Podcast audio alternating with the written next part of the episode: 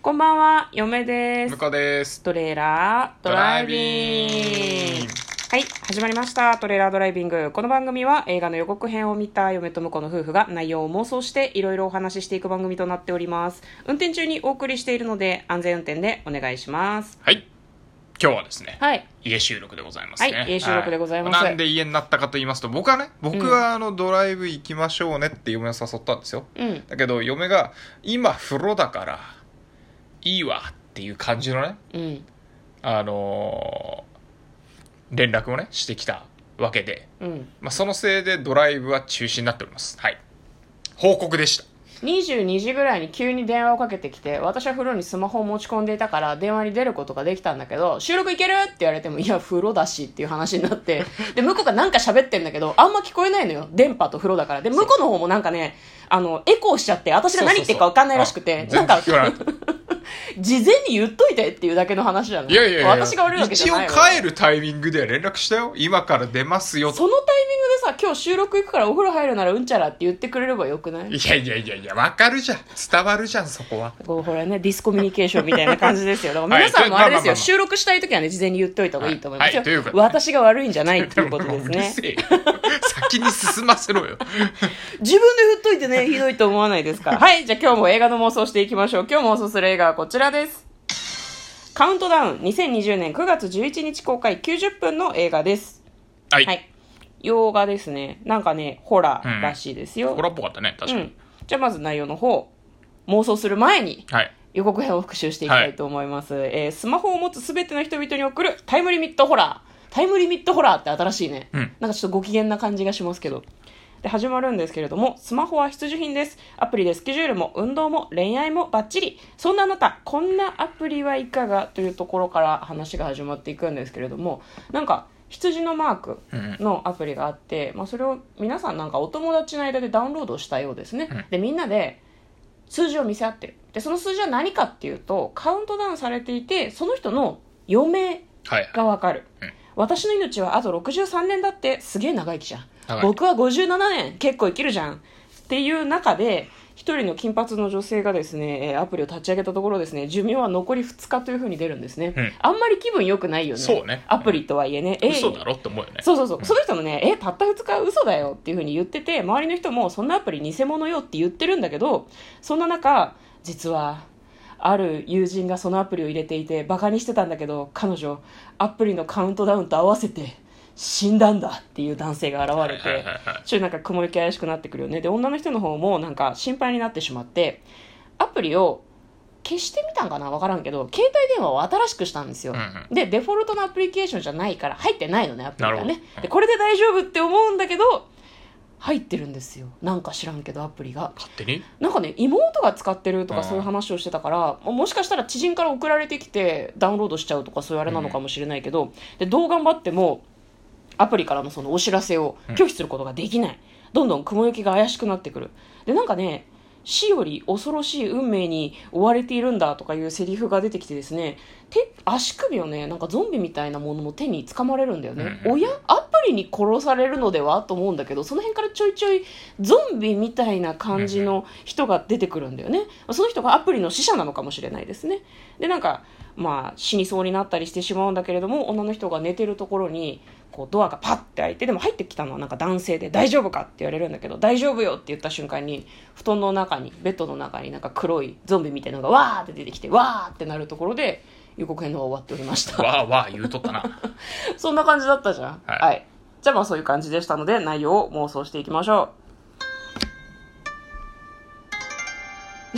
トレイラードライビングいやたまにね使わないといけないじゃう。んいや、いい、いいんじゃないホラーは結構いいんじゃなういんしかも今回ちょっと B 級ホラーっぽいかそうら、そういう感じでいいですよね。ガチ怖いっていうより、私これ予告怖くなかったもあなるほどね、ん。めっちゃ人出てきてんじゃんと思まっあ、て。ゾンビも出てくるしななんかこういうのさ、よくわかんなくて殺されるのが面白い。おも殺されるのは面白くまあないけど。パニックホラー系ね、うんそうそうそうなんか実体がある何かが襲いかかってきてるじゃん、んえどういうことと思ってアプリに殺された人の怨念にやられそうになってんのかないやえーっとね、うんこれはねなんだあのさっき何ヤギだか羊みたいなこと言ってたけど言ってた多分あれはあの、うん悪魔ですよあーなんか西洋の悪魔そっうそうてそう首から上が羊のみたいなのいたよ羊とかねヤギみたいな感じサになタンっててそうなんじゃるなかったそうそうそうそうちそょうっとヤギだったかわかそんないけどうだからだから、悪魔召喚の儀式をアプリでやってるんじゃないかなと、うんうわハイテそうクだからあのうんあの一応さ、 うんで入れた時にさあの、はい利用規約みたいなのが多分書いてあるんだろうっていうのとあーはいはいはいは本い当に見ますかみたいなのが出てたじゃ出んてた予出て告にねであれをうん細かいけどよく読むと、うんこれは悪魔召喚の儀式ですみたいななるほどのが書いてあったりもしくは大きく書いてあったとしても、うん読まないよねあそういうああいうのってね読まないし読んだとしても、うんそういう世界観結構何そういう世界観の、うんなんだなって思って「うん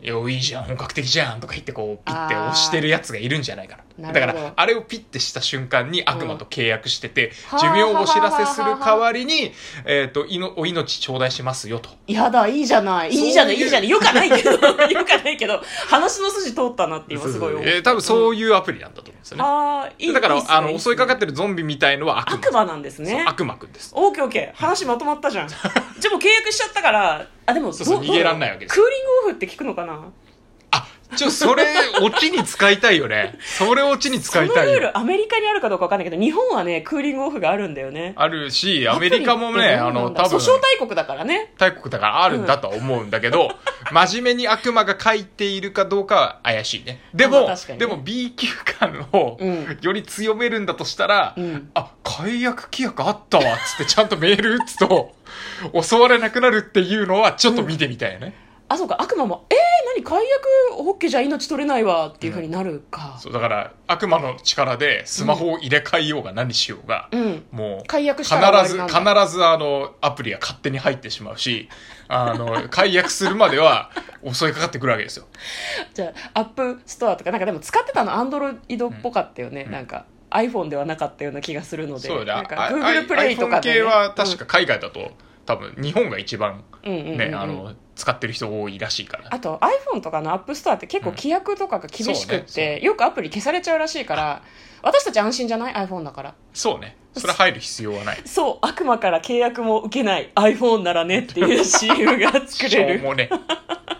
しょうもねえだなんか iPhone に最終的に変えるとかでもよくないもう一回スマホ変えて iPhone に iPhone には悪魔の力が及ばないってことそうそうそうそうまあテクノロジーの方が勝ってるってことだそうねそうそううそうそうでもいいですねその悪魔と契約っていうので私の中ですごいなんかもう丸く収まっててもう妄想する必要ねえなぐらいの感じになってるんだけどまあまあまあまあまああなるほどねそうかえじゃあみんなでも一応解約しといた方がいいよねなんかねなんか、例えばさそのあれじゃん67年とかさ50何年だっていうふうに言ってる人たちもいたじゃん、でもそのアプリをダウンロードしちゃったってことはさ地獄行き決定なわけじゃんもうんまあそううだね何がしかの契約をしちゃってて、スマホがなくなったとしても自分が気にしない間にスマートフォンないしそれに準ずる何かに、うんずっとアプリケーションがさずっとダウンロードされ続けるって考えるとさ、その自分の今のき際に悪魔やってくる可能性あるから、うんちょみんなすぐすぐ解約した方がいそいれ多分ね拡散はするんだと思うんだよああなるほどね、そう助かったやつが、うんあのこれ解除しないと死ぬぞと、解約方法はこちらですみたいなあのなるほどなるほど詳細を作ってみんなに拡散するんだけど、うんラストシーンはきっと、うんズボラなやつが入れっぱなしで気づかずに、うんずっと放置っていうので、うんカウントダウンが勝手に進んでるシーンで終わるんじゃないかなと思ういいです ねなんかこうこうあれじゃんそういう規約を読まない人がきっと多いだろうから、うんそういう人たちに啓発の意味で作られた映画なんじゃないの なるほどねあーそうかもしれないね、うん、そうあいうの可ほ能っと性くとが勝手にお金取られてたり下手すると命狙われてますよみた いなそういうことですよねちょ下手くそな世にも奇妙な物語みたいな感じだいやでもよりも奇妙なものがあって、まあ、アイデアとかさ、うんああのなんだろうんギュッとこうまとめてるけど結構単純な、うんうん、うわそんな思いつきあったかとは思うけどそうだねもう盲点的なのついてくるから確かにまあこういう確か啓発もありなんじゃないですかいいと思います一応ね最近ね、うんあのスマホを落としただけなのにもそうだしああ,、あーありましたねと、なんだっけあのースマホにさアナ,、うんうんアナウンスをお願いしてたらなんかすごくなんだっけそれ映画